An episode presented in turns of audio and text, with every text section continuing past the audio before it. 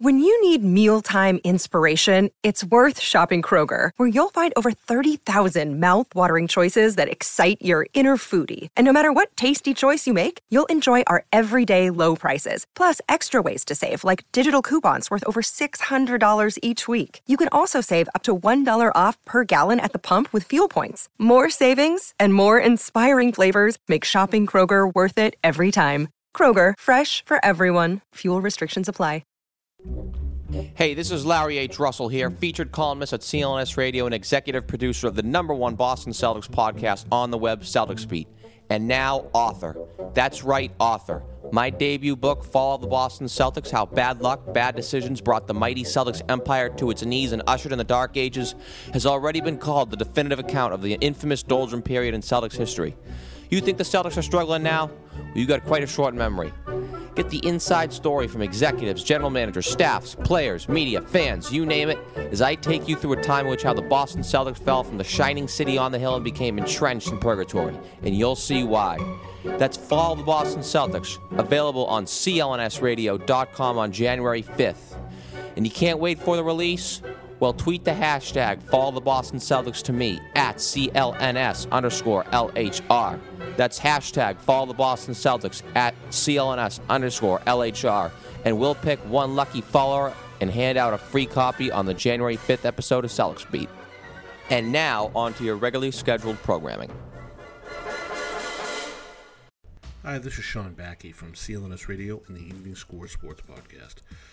Kickstart your new year and challenge yourself to learn something new with a free 10 day trial to lynda.com.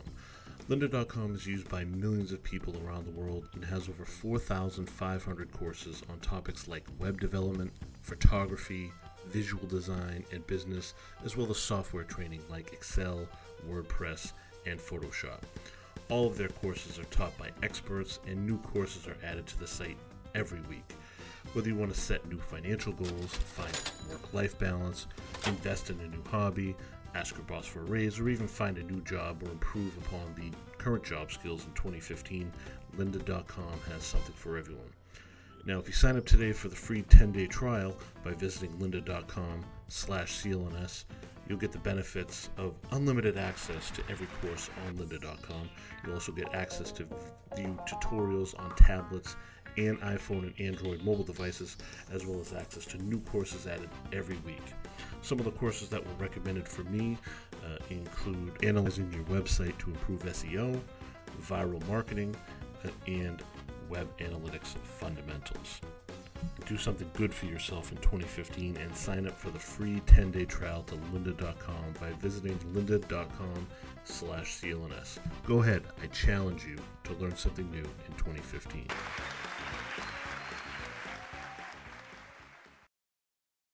The one constant through all the years, Ray, has been baseball.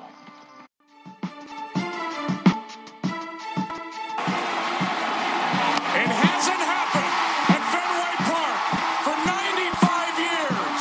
The Red Sox are world champions.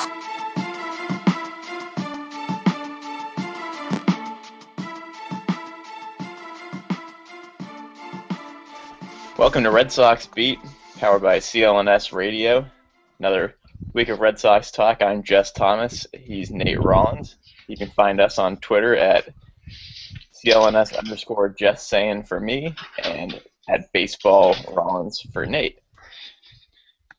So you can find all of our CLNS Radio information on clnsradio.com. You can find us on Twitter at www.clnsradio.com slash Twitter and on Facebook at www.clnsradio.com slash Facebook. And you can also take our survey at clnsradio.com slash survey. So there's your, there's your social media business out of the way. Make sure to listen to all the CLNS Radio podcasts. There's a bunch of good ones. And continue to listen to us. So what we're going to start with today, Nate, is of course the most hot topic of the week, the Hall of Fame voting. It is in. It is all set. Our four Hall of Famers for this year are Randy Johnson, Pedro Martinez, John Smoltz, and Craig Biggio. Tell me your thoughts on these guys.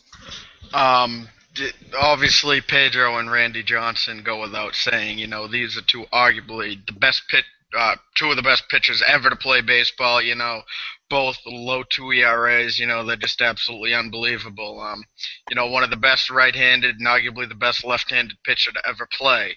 Um, a, a spot of emphasis I would like to touch on though is Smoltz and uh, Schilling. And, um, you know, Smoltz, I'd just like to run some stats across you. Uh, Smoltz is 213 and 155 with a 3.33 ERA in his career. He does have the 150 so saves, but his uh, postseason year, uh, records 15 and 4 with a 2.67 ERA, and he got 83% of the vote. Now Schilling, on the other hand, he went 216, which is more wins than Smoltz, 146 losses, which is less than Smoltz, a 3.46 ERA, and he went 11 and 2 with a 2.23 ERA in the postseason, which is also less than Smoltz. Um, and Schilling only received 39% of the vote. I don't understand, and maybe you can help me out with this one. Why the big discrepancy of about 50% between the two? I- I'm not understanding this. Well, I think the biggest thing is that that Smoltz had 150 saves as well. I think that's the biggest difference because obviously Schilling didn't. He had 22 saves. That's actually a lot more than I thought he would have. But I think that's the biggest difference is just the saves. I don't think it's a big enough difference to give him 82.9% of the vote instead of 39.2. I think that's a little a little ridiculous. I see what you mean there, but I think overall there's just the saves and well, what Curt Schilling said. Curt's a Republican, right? It has to be that. you know, I, I think I think these guys have to look for is because uh, you know, uh, you know, Schilling was a big main factor in that 04 World Series run, and I think um, you know, something that should go into the minds of the baseball uh, BBWA when they are voting is you know, what has this guy done for his ball club? And you know, Schilling essentially, you know, started bringing back baseball in Boston to you know the the level of expectations to World Series, and uh, you know that uh, obviously being a Red Sox fan, you know I'm gonna uh, of course I want him to get some more votes, but um you know I don't think that's get uh, gets looked at enough, but um you know certainly about a 50 49 percent difference between the two. You know I just couldn't wrap my fingers around that one. Yeah, it's definitely strange. It is it is funny though how how Curt made those comments because I want to say what he I want to read what he said first, but then it's funny because he he kind of took it back. So the first thing he said was the fact that the Braves won 14 straight pennants. I think is Swiss Army knife versatility, which is what somebody said yesterday. I think he got a whole lot of a lot of accolades for that. I think he's got a lot of recognition for that. He's a Hall of Famer. The other big thing is I think he's a Democrat. I know there's a Republican that there's some people that really don't like that. So supposedly he was kidding. He said later on uh, listen to the interview, then shut your pie hole. It was said in jest, you dink, to somebody. So he claims that that wasn't serious, but the problem with Curt Schilling is he just talks without thinking all the time, and people are going to take what you say seriously, and they obviously took this seriously, and people don't like him as a result of how much he talks, whether he's a Republican or not. It doesn't matter. People don't like people who just talk nonstop and then take stuff back. So I do think his personality has probably cost him some votes, but there's no question that his his play should make him in the Hall of Fame because, like you said, 11 and two in the postseason, always brought his big games at the, the biggest moments, and that's that's huge, which you can't really look past, but they did. Yeah, you, you make a good point. You know, there, some of these uh, voters can't put attitudes aside, and you you know that's really uh, disappointing. I mean, this is this guy is a three-time World Series champion, so you know nobody will ever take that away from him. So you know, he, I I think he will get into the Hall eventually. Obviously, stuck around in the ballot, but um, you know, I was disappointed.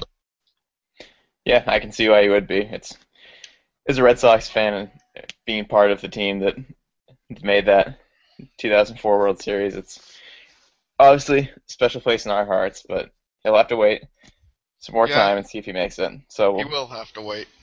we'll see. But let's talk about Pedro because he is he is in the Hall of Fame big time, and he had an unbelievable career at the Red Sox. He got 500 of the 549 votes, which is funny because you'd expect it to be more, but he said that he would just like to have the minimum. He didn't he didn't care at all that that he didn't get all of the votes and he didn't get more than Randy Johnson. So he doesn't care about that, but he is in the Hall of Fame big time with 91% of the vote, and obviously well deserved. What, what do you what do you think about Pedro?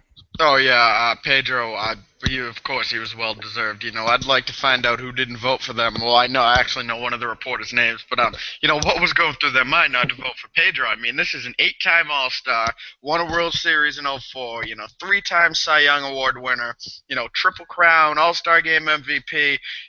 AL wins champion, ERA champion. I think it was something five times. You know, he won the strikeout champion uh, of the AL. You know, three times. You know, this guy was feared when he went out to the mound. There was no batter in the game who wanted to come up and play this guy. You know, yeah, yeah, the Yankees and whatnot. They had good success against him, but you know, Pedro, in my mind, is. Uh, if top five right-handed pitcher ever to play in baseball, and you know he deserved uh, to be a first ballot. Absolutely. And that, that's the thing. I mean, what you can't overlook was his 90, 99, sorry, 97 to 99, and I was young for that, and you were you were way young for that. So obviously we, we don't remember it too clearly. I, I mean, I started watching baseball in about 2000, 2001, so I kind of missed that, but I've obviously seen plenty of highlights and read plenty about it, and it was one of the best three-year stretches ever because he was just so dominant with uh, all kinds of strikeouts, an unbelievable record, an amazing ERA at what we found out was the height of the steroid era, which makes it all the more impressive if you weren't satisfied with it before.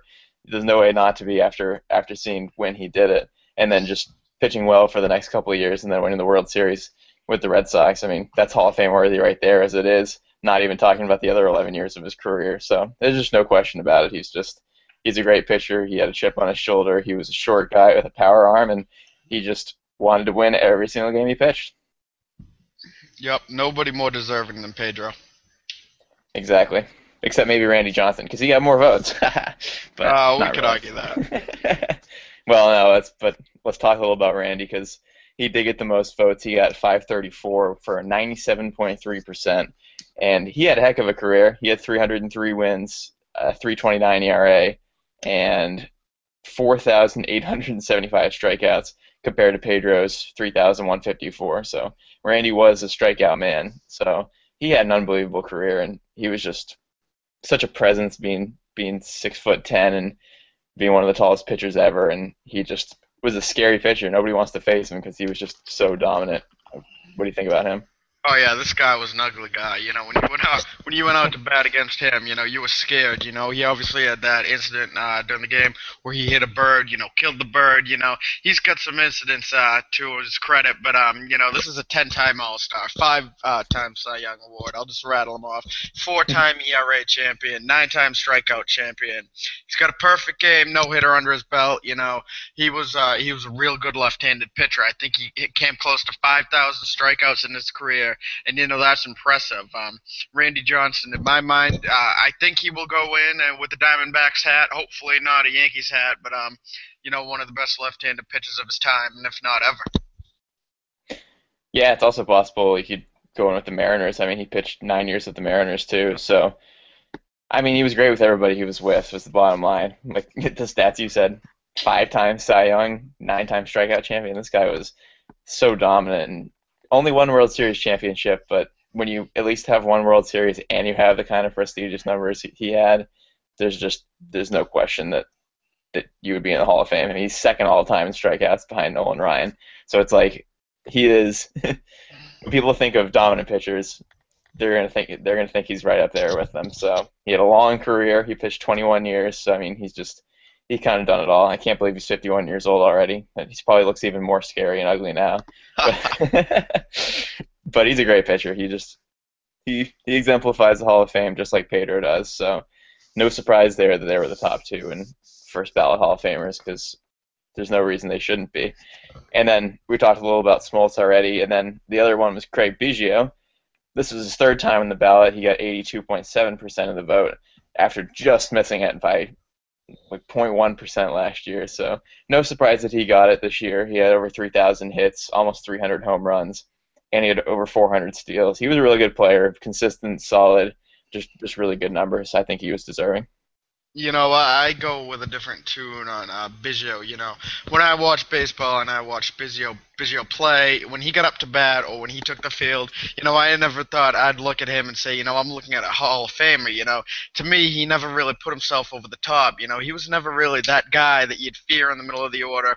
You know, he had a few good years where he hit above 30 and uh, 30 home run. No, excuse me, 20 home runs. But um, you know, he was a career 281 hitter. You know, he stuck around for 20 years. It took him 20 years to get that 3,000 hits.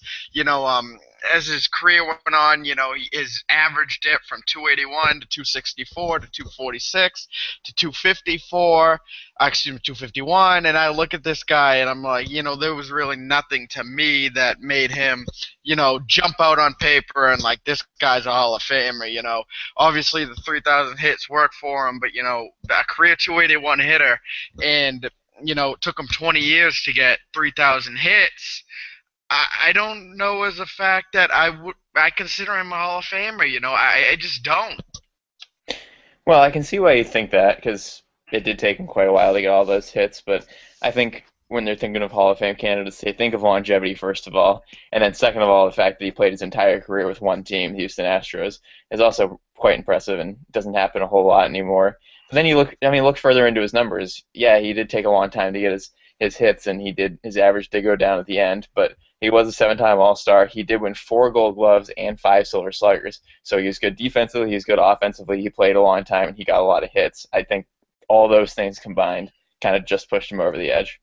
Yeah, you know, but his 162 game average, and I'll read you this. He's uh in 160 games a year, he averaged a 281 average, 17 home runs, and 64 RBIs with 24 steals, and seven uh, times he was caught stealing. I look at that and I go, you know, that's mediocre stats. I, I don't know about you, but I, like I said earlier, I just don't think this guy's a sure bet Hall of Famer like everyone else everyone else thinks. I mean, I can totally see. I can totally see your argument. No question about that. And it's not like he was a first time, a first ballot Hall of Famer. It took him a couple times, and he got seven percent more than he needed. So it's not like it was like ninety-five percent guarantee, no question, which it shouldn't be because, like you said, he's not that good. But I think when you're looking at who he was facing and just all the steroid era guys and everything, I think that all went to his benefit. So I think it was just kind of a perfect storm of everything at the right time with and doing just enough to get it. So I see why he get it, why he got it. I could see why he wouldn't get it. I see both of our arguments, but nothing we can do about it now. It's it's official, so I I can definitely see both sides, but it makes sense to me at least. Yeah, we'll agree to disagree on this one. That's fine. I mean, I kind of agree with you, but it's it's. Don't worry I'll, about I'll, it. I'll keep my part of disagreement just for, for the sake, of, sake of argument. um, so those are your Hall of Famers. Um, yeah, guys who didn't make it, guys who were close were Mike Piazza, Jeff Bagwell, Tim Raines, Curt Schilling, like we talked about. Then you get some of the steroids with Clemens and Bonds, and then you got Lee Smith, who's been on it for a long time, Edgar Martinez, Alan Trammell, who's also been on it for a while. So there's lots of guys who who were possibilities, but most of these guys didn't even get above 40%. So not not a whole lot of chance there. What what do you think about Piazza and Bagwell? Um, you know, Piazza, in my opinion, uh, good. Keep him off the ballot. I still, um, you know, he was in the heart of the steroid era. You know, he's not to the same extent that Barry Bonds is, and uh, we'll touch on him a little bit later. But um, you know, Piazza's iffy. You know, he was a good catcher defensively. You know, he had some pop to his bat. I do think eventually he will get in. And on Bagwell's, um, you know, Bagwell was a pretty good hitter. Obviously, steroids question mark with him as well. But um, you know, this guy averaged, uh, I think it is 34 home runs a year in 115 RBIs. You know, those are some good numbers. And uh, you know, along the lines, if you're gonna put Biggio in, I'd put Bagwell in as well because those Houston lineups uh, of the, the um, early 2000s, Bagwell, in my opinion, was arguably a better hitter than Biggio. Yeah, I I can see where you're coming from that. They were they were quite the tandem. I agree. I think that I think that Piazza and Bagwell will both get in eventually. I mean, as long as they're not like 100% like guaranteed they did steroids because there hasn't been any proof yet, even though people are suspicious. I say as long as there's no as there's no uh, 100% proof and I mean, look at their numbers. They got good numbers, and they were they were closer than anybody else with 69.9% and 55.7. So I think Piazza will definitely get it at some point. Bagwell should get it. I mean, we'll we'll see what happens. He's been in the ballot for five years, so it's kind of been a while, but they should get in based on their numbers. I mean, they were they were very good players at at a time where yeah, a lot of a lot of guys were juicing. Like Piazza had was a 12-time All-Star, so I think I think definitely got to put these guys in. They've over 400 home runs each of them, so it's it's always a question mark. How many guys deserve it? Like how prestigious should the Hall of Fame be? What numbers do you exactly have to have? But I say if you have careers like those two guys had, I think you pretty much have to give them to it at some point. Yeah, you do. You really do. Um, you know, they stuck around for a while. Uh, you know, those were two guys I'd look at in the lineup, and I'd say, you know, the the hitters I don't want to face as a pitcher.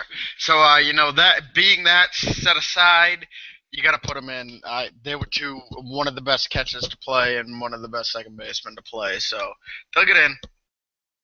Yeah, probably so.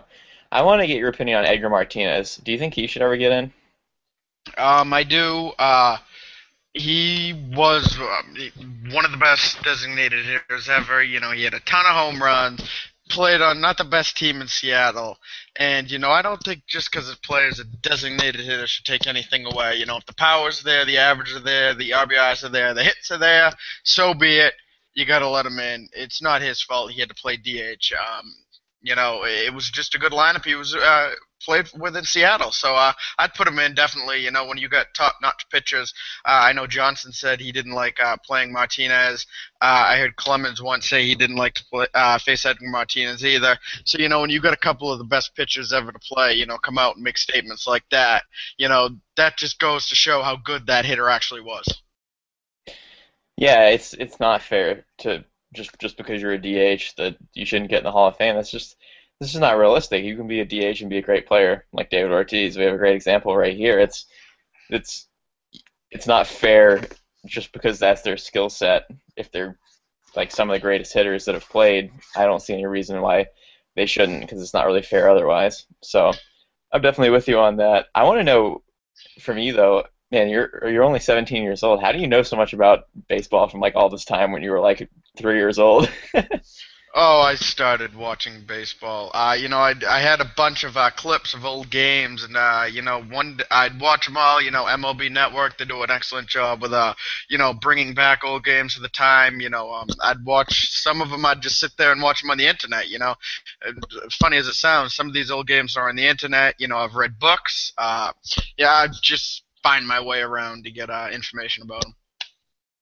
That's cool. Yeah, that's that's pretty much what I've done. Just just read a lot of books, research a lot of stuff because, like I said, I didn't I didn't start watching until I was like ten. So I mean, I'm I'm 23, so I got a little a little more time to see stuff. But I'm sure you started watching it before I did, so we obviously have a pretty pretty similar knowledge. I'm just I'm just always impressed with the stuff you know from the young ages you're at. But that's that's where research comes in handy for sure.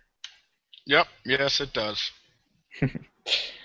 so one more thing on Hall of Fame stuff before we move on to other stuff. Um, I read a quote today from Tanyon Sturtze of all people. He was a extremely average pitcher. He pitched for the Yankees at a certain point. I don't even know who else he pitched for because he's so. Well, he, he pitched for seven teams over 12 years. So clearly a journeyman. He's 44 years old at this point. He's not even in the league at, at this point. But he came out with a really interesting comment recently I'm gonna I'm gonna quote it here. He said, "The Hall of Fame inductees were exactly what everyone thought would be this year, and all deserve it. But we need to be careful. I think this group had some guys." And that definitely took something along their career to help their production. And if that's the case, we need to open it up to others who are suspected of the same. We want to be fair, but there are guys with better numbers than these inductees and are getting snubbed because of the same accusations. So basically, Tanyon Sturtze saying that,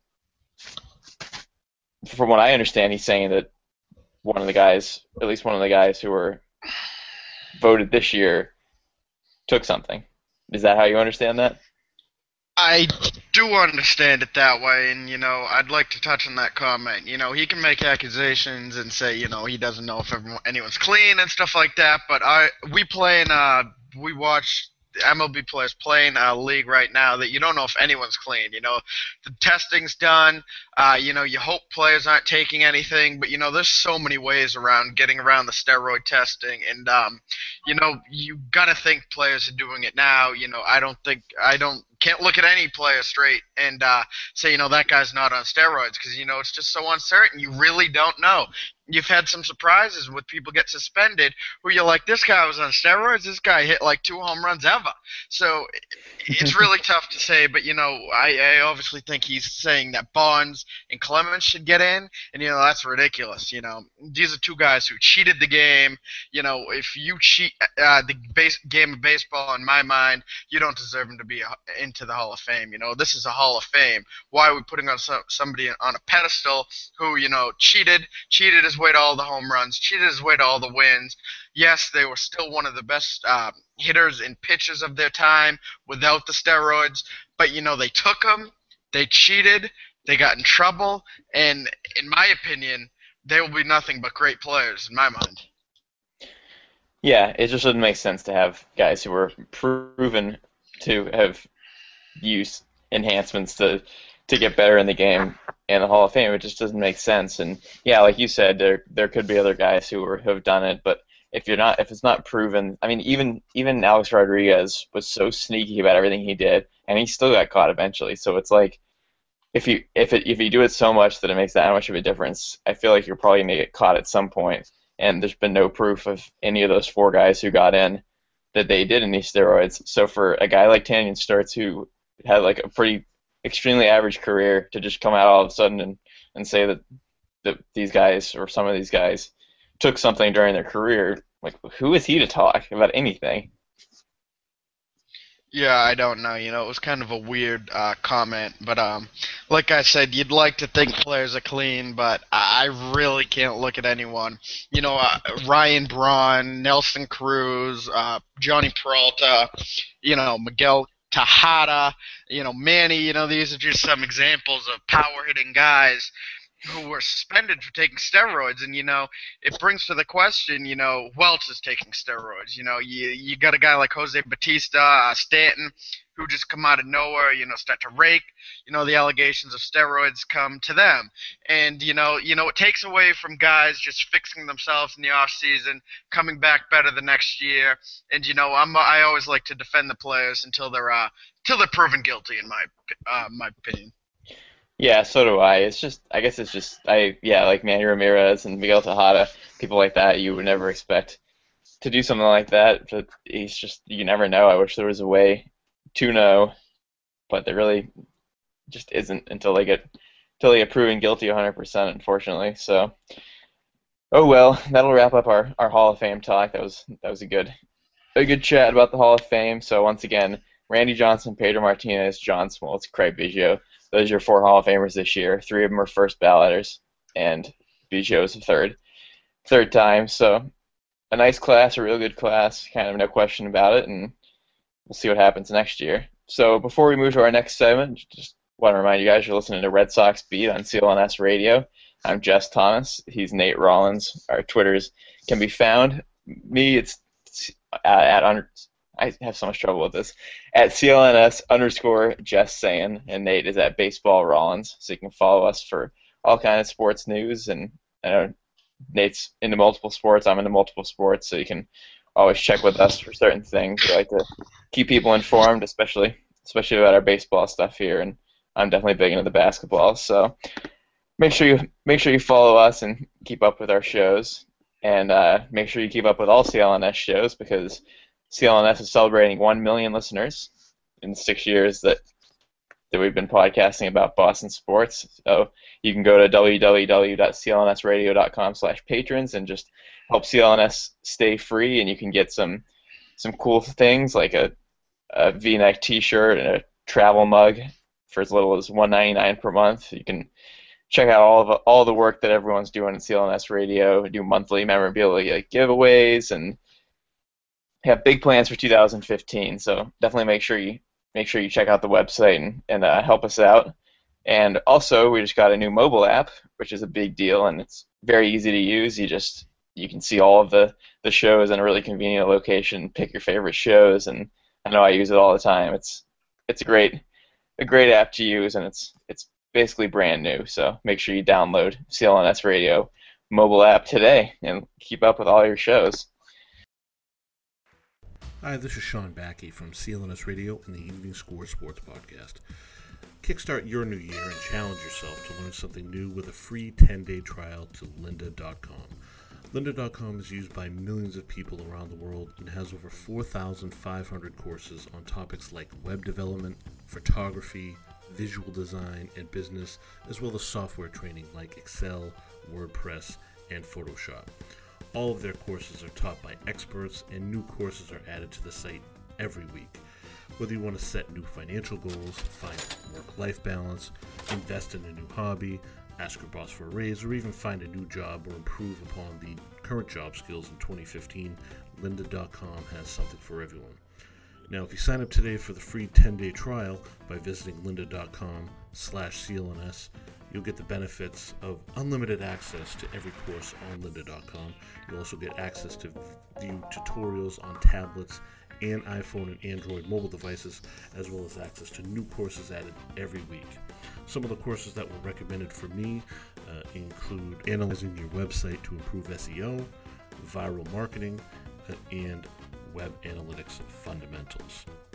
Do something good for yourself in 2015 and sign up for the free 10-day trial to lynda.com by visiting lynda.com slash CLNS. Go ahead, I challenge you to learn something new in 2015.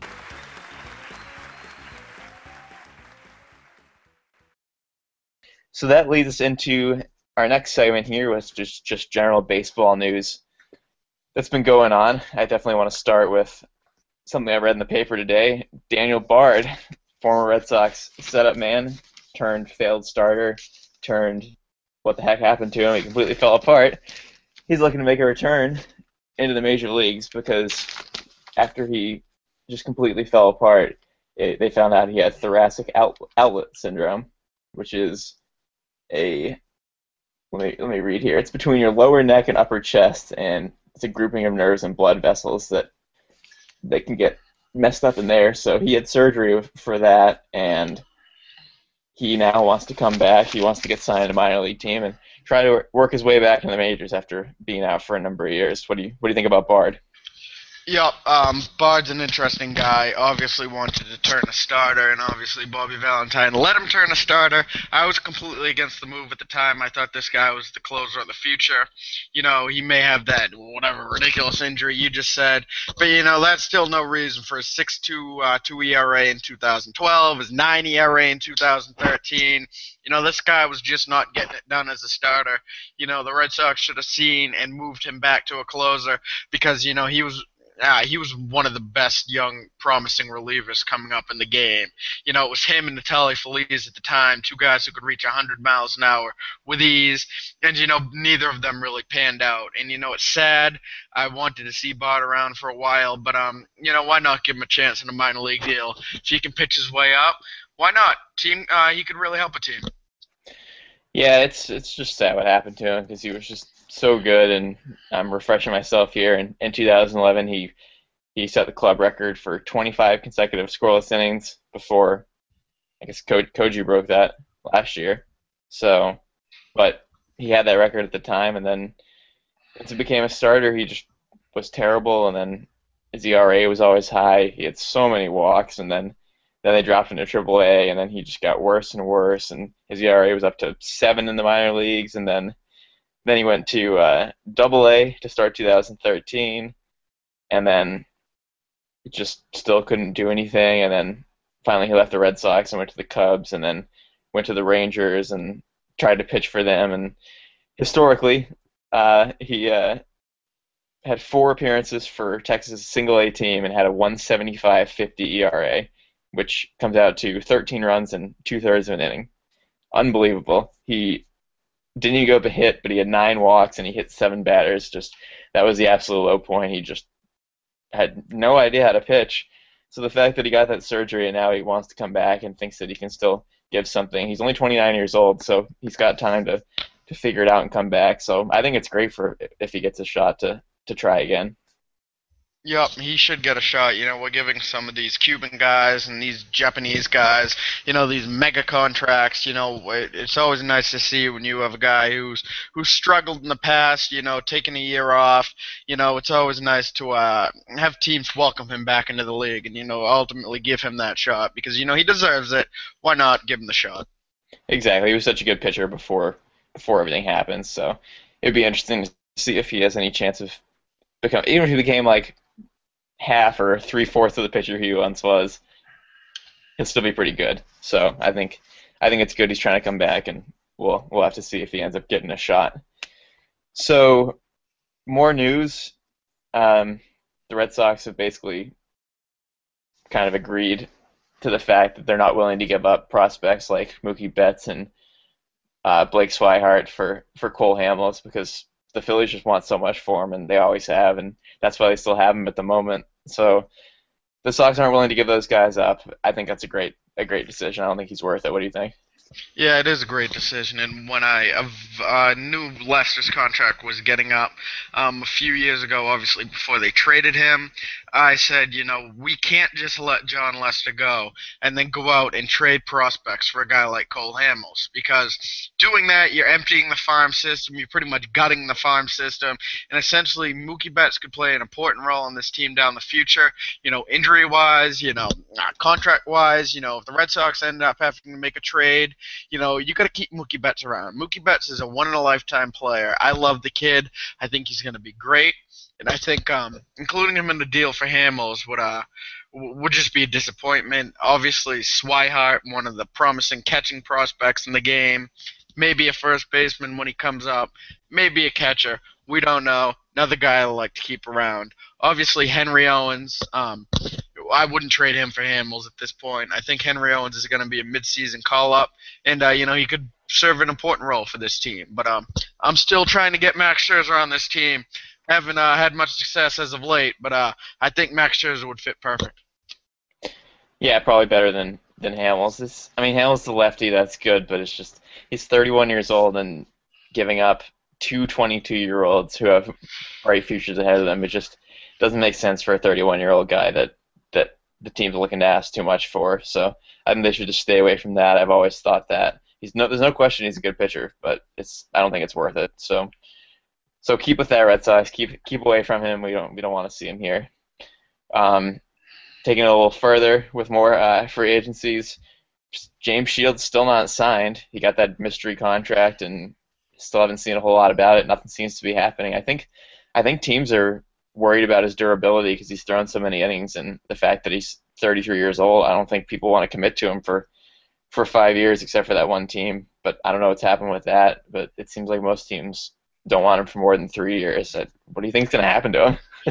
Yeah, I do think he will get a three or four year deal. Obviously, uh, you know he wants 110 million. I think it is for five years. Um, you know, with that low to high five ERA in the postseason, you know, I just can't give it to him.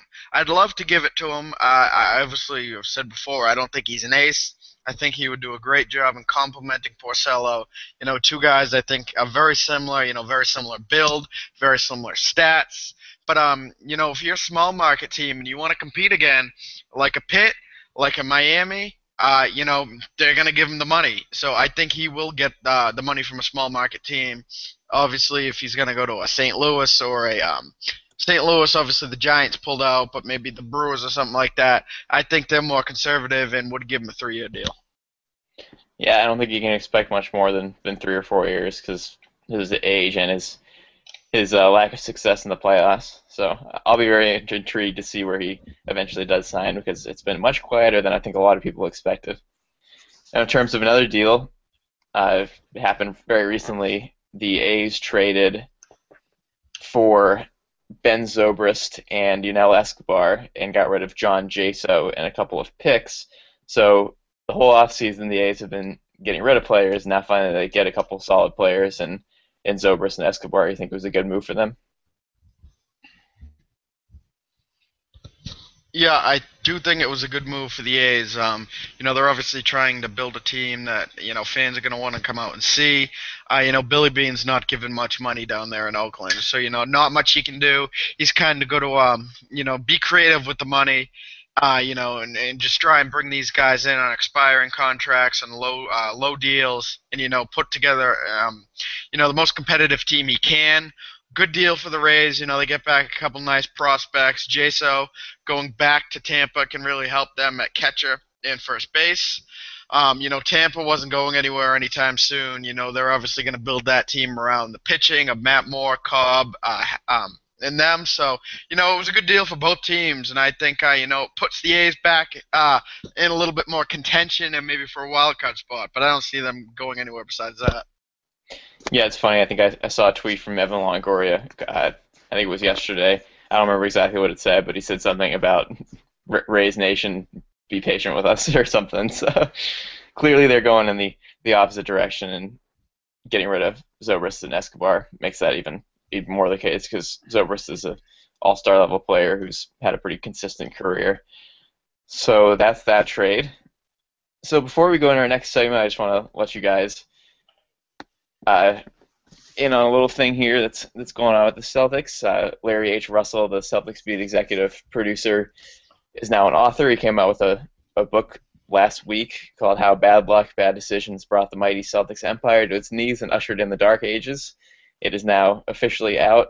You can head over to clnsradio.com and check it out. He talks. He has exclusive interviews from management, players, media, and fans. He goes into the big dark ages between the 1986 season and with the deaths of Len Bias and Reggie Lewis and how bad the team was there in the 90s up until the championship of 2008. So it's it's sure to be a good read. Make sure you guys check it out. It's I've heard a lot of a lot of good good news about it. So just want to make you guys aware of aware of that book before we jump into our next segment here and our our final segment to take us to the last 20 minutes here. It's a little little game we're gonna play, and I'm looking forward to it. I've I've got a lot of we got a lot of people to cover here. We're gonna do a over under segment of current Red Sox players and what some certain stats for for certain players, and to see if me and Nate think that they're gonna have better than a certain number or, or worse than a, a certain number. So I've got I've got it all lined up here, Nate. So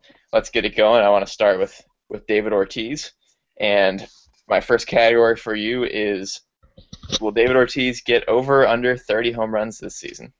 I say even. I think he hits exactly 30 home runs. You know, he's in a very good lineup, and uh, you know he's gonna uh, be influenced by some of these guys. You know, Hanley Ramirez, Sandoval, um, Pedroia. You know, puts in the work every day in and day out. They're not gonna quit on this team. You know, halfway through the season, if they, you know, um, if you know they're down in the standings, if they have to retool, rebuild for uh, for next year. But um, you know, I think he's gonna be right at 30.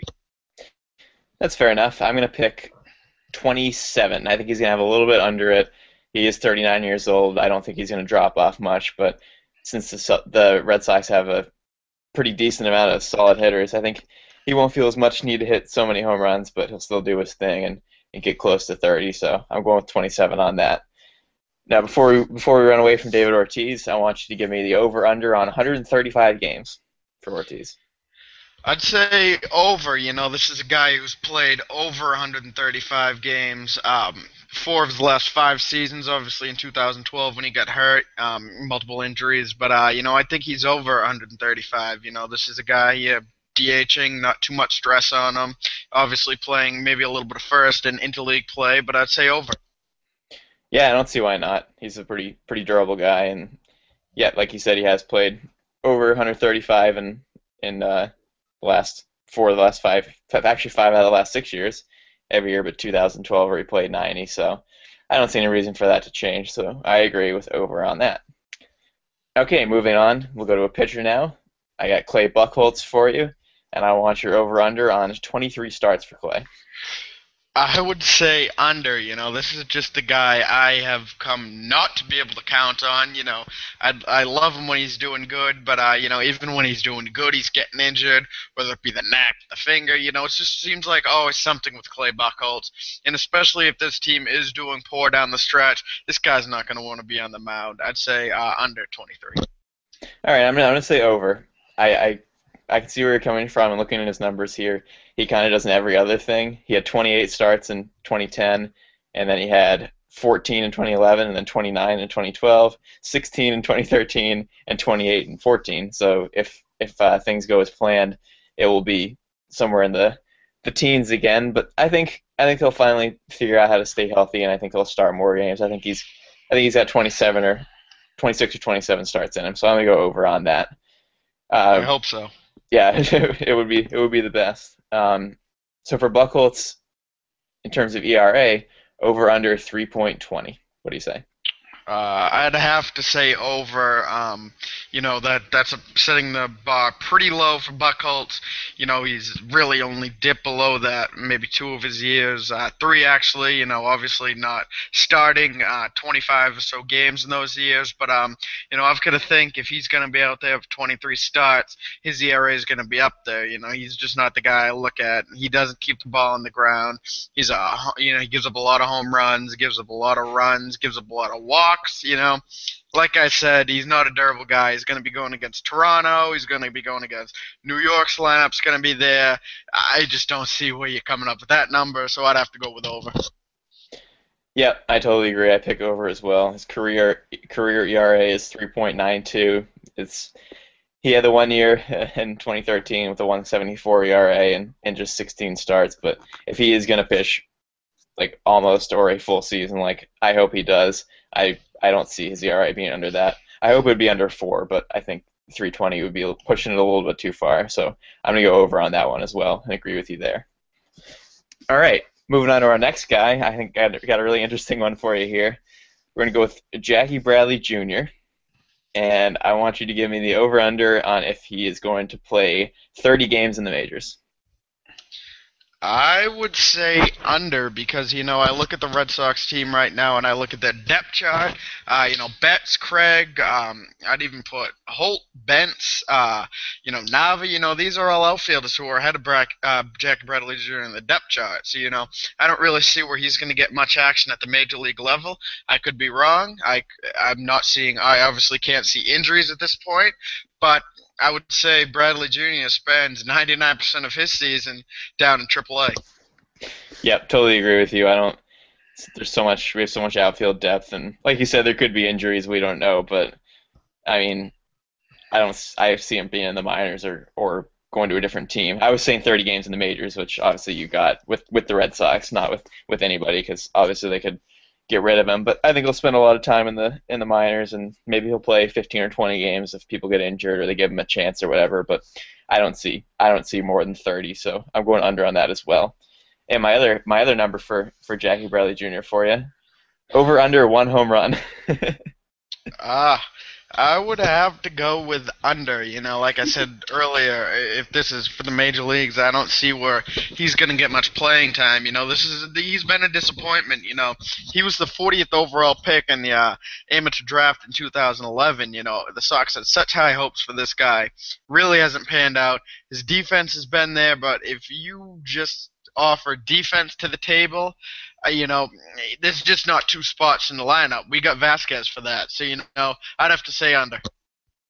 I'm gonna go even on this because I think maybe if he plays like 15 or 20 games, maybe, maybe he'll crank one out. I'm not I'm not sold on that, but no more than one home run because he's not a power hitter and he probably won't play much. So that was kind of a fun little add-in just just to talk about and banter about because clearly he's probably not going to have a whole lot of impact on the team this year, but it's still fun to talk about. So that's Jackie Bradley Jr. for you.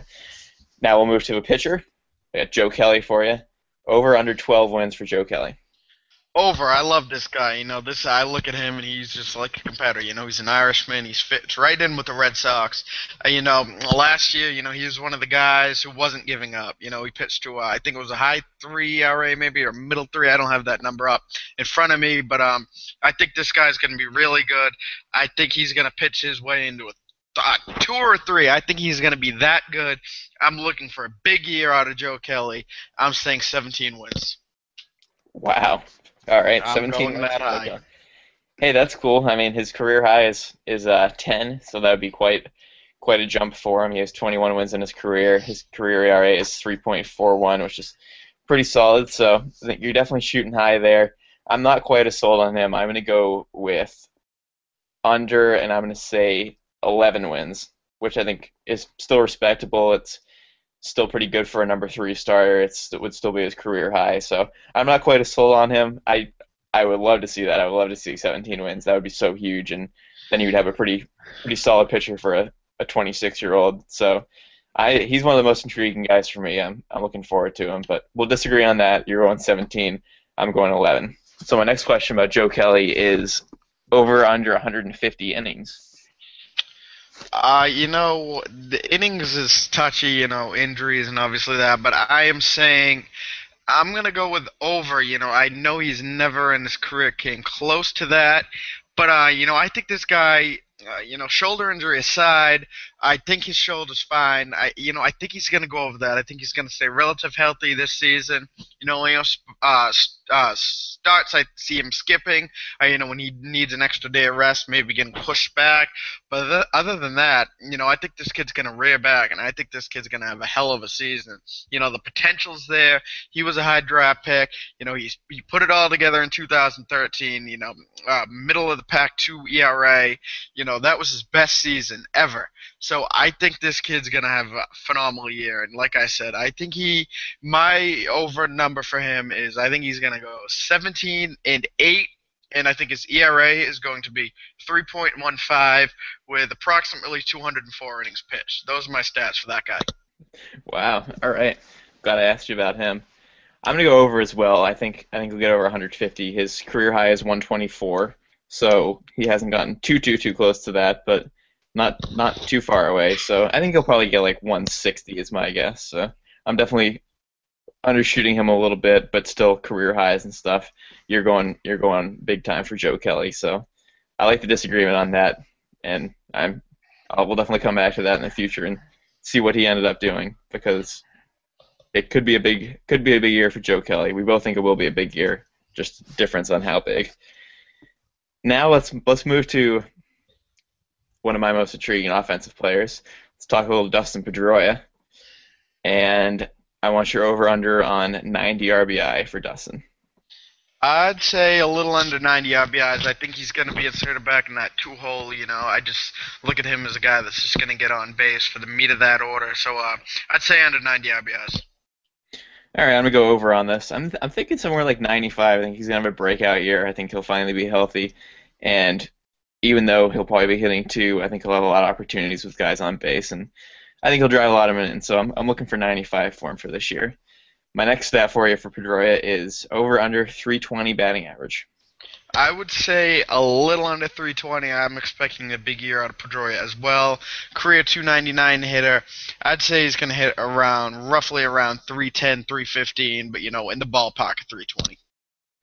Yeah, I'm right with you on that. I was I was also thinking about 310, so I'll go a little under too. But if he gets 310 and has 95 RBI, I'm gonna be a happy guy because that's that'd be a great season.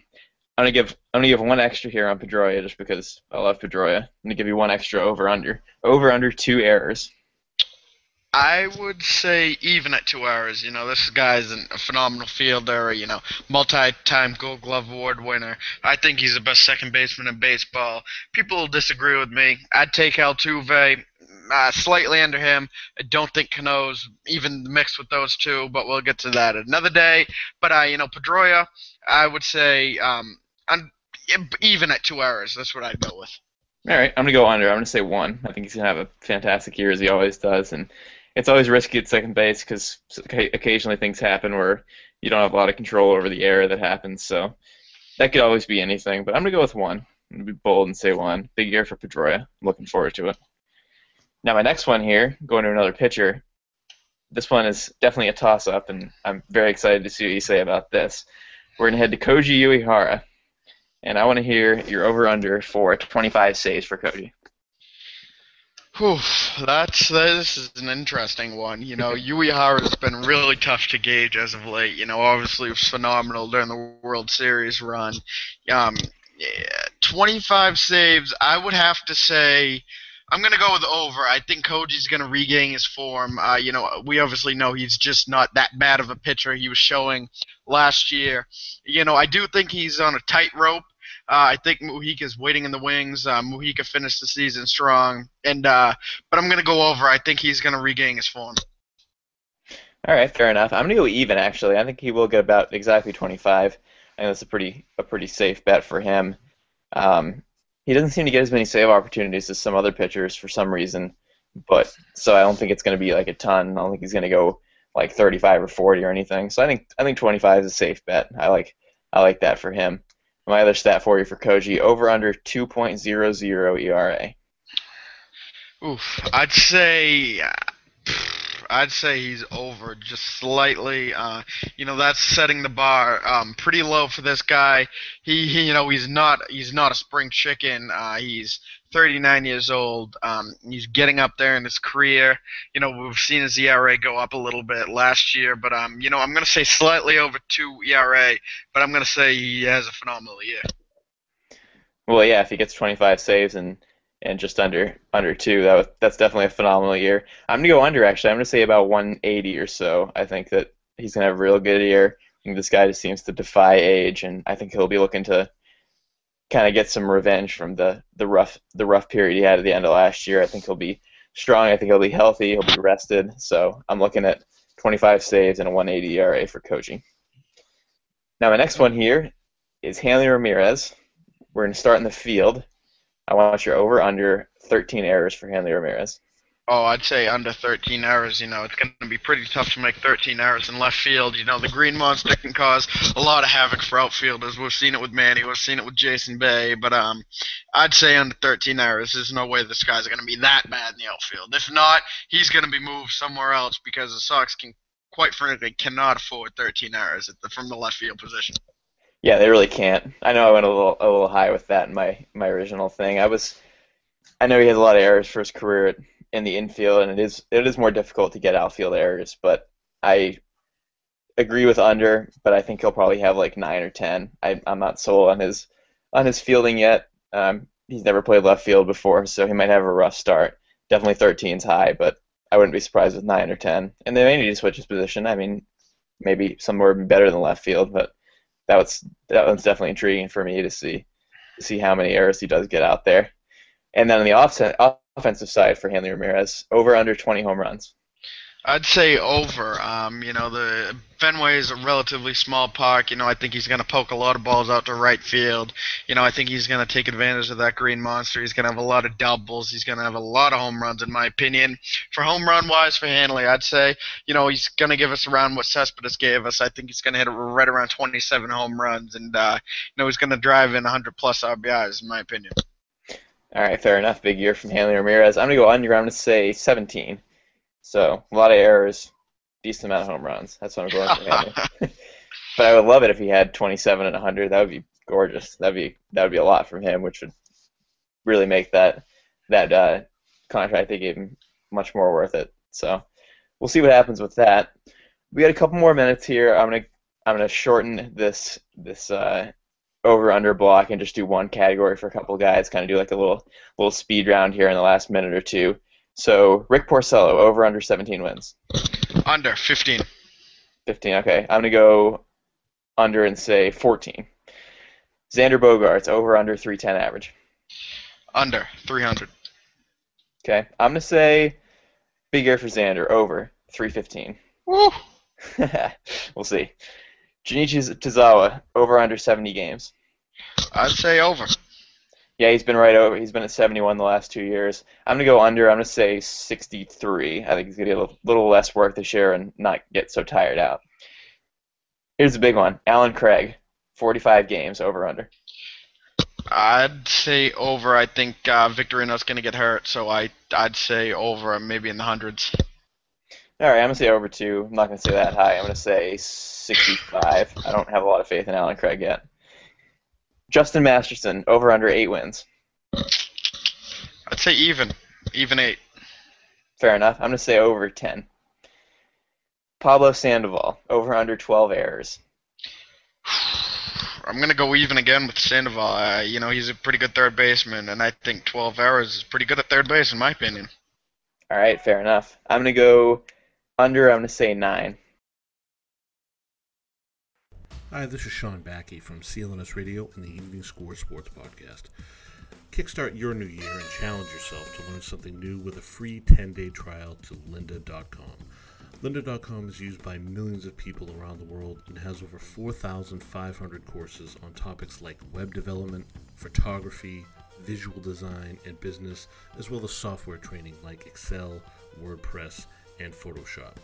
All of their courses are taught by experts, and new courses are added to the site every week.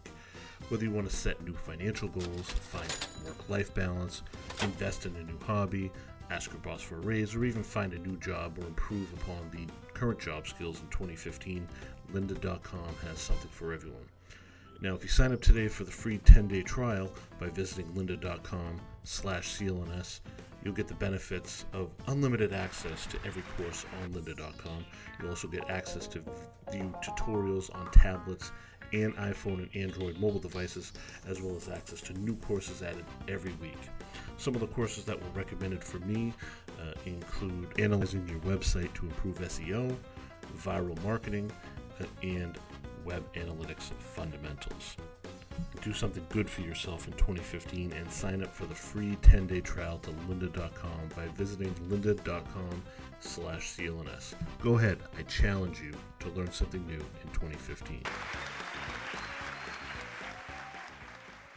All right, that wraps up our show here. Thanks, Nate, for for joining me again. This is another great show on Red Sox Beat. That was a lot of fun.